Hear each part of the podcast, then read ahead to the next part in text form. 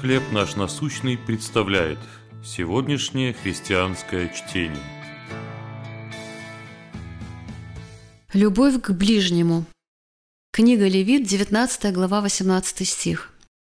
«Не мсти и не имей злобы на сынов народа твоего, но люби ближнего твоего, как самого себя». В дни самоизоляции и локдауна из-за пандемии коронавируса по-новому зазвучали слова Мартина Лютера Кинга в его письме из Бирмингемской тюрьмы. Говоря о несправедливости, он подчеркнул, что не может спокойно сидеть в одном городе и не переживать о том, что происходит в другом. Мы попали в сеть взаимозависимости, из которой невозможно выбраться. Мы вплетены в единую ткань судьбы. Что прямо влияет на одного, то косвенно затрагивает нас всех. Пандемия COVID-19 показала нашу взаимосвязь. По всему миру города и страны закрыли въезд, чтобы остановить вирус. То, что случилось в одном городе, в скором времени могло случиться и в другом. Много веков назад Бог учил свой народ заботиться об окружающих. Через Моисея он дал израильтянам закон, призваны помочь им жить вместе.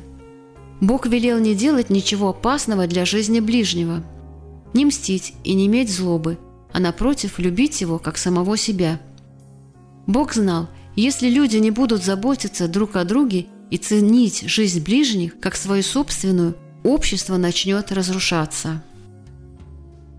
Нам тоже следует принять мудрость Божьих заповедей. Занимаясь повседневными делами, Будем помнить о том, насколько мы взаимосвязаны друг с другом.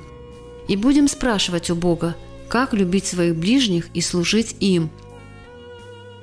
Как вы думаете, почему Иисус повторил слова из Моисеева закона, когда призвал религиозных начальников любить своих ближних как самих себя? Как вы можете исполнить эти слова сегодня? Любящий Создатель, Помоги мне сегодня нести Твою любовь и милость. Чтение на сегодня предоставлено служением «Хлеб наш насущный». Еще больше материалов вы найдете в наших группах Facebook, ВКонтакте, Инстаграм и Телеграм.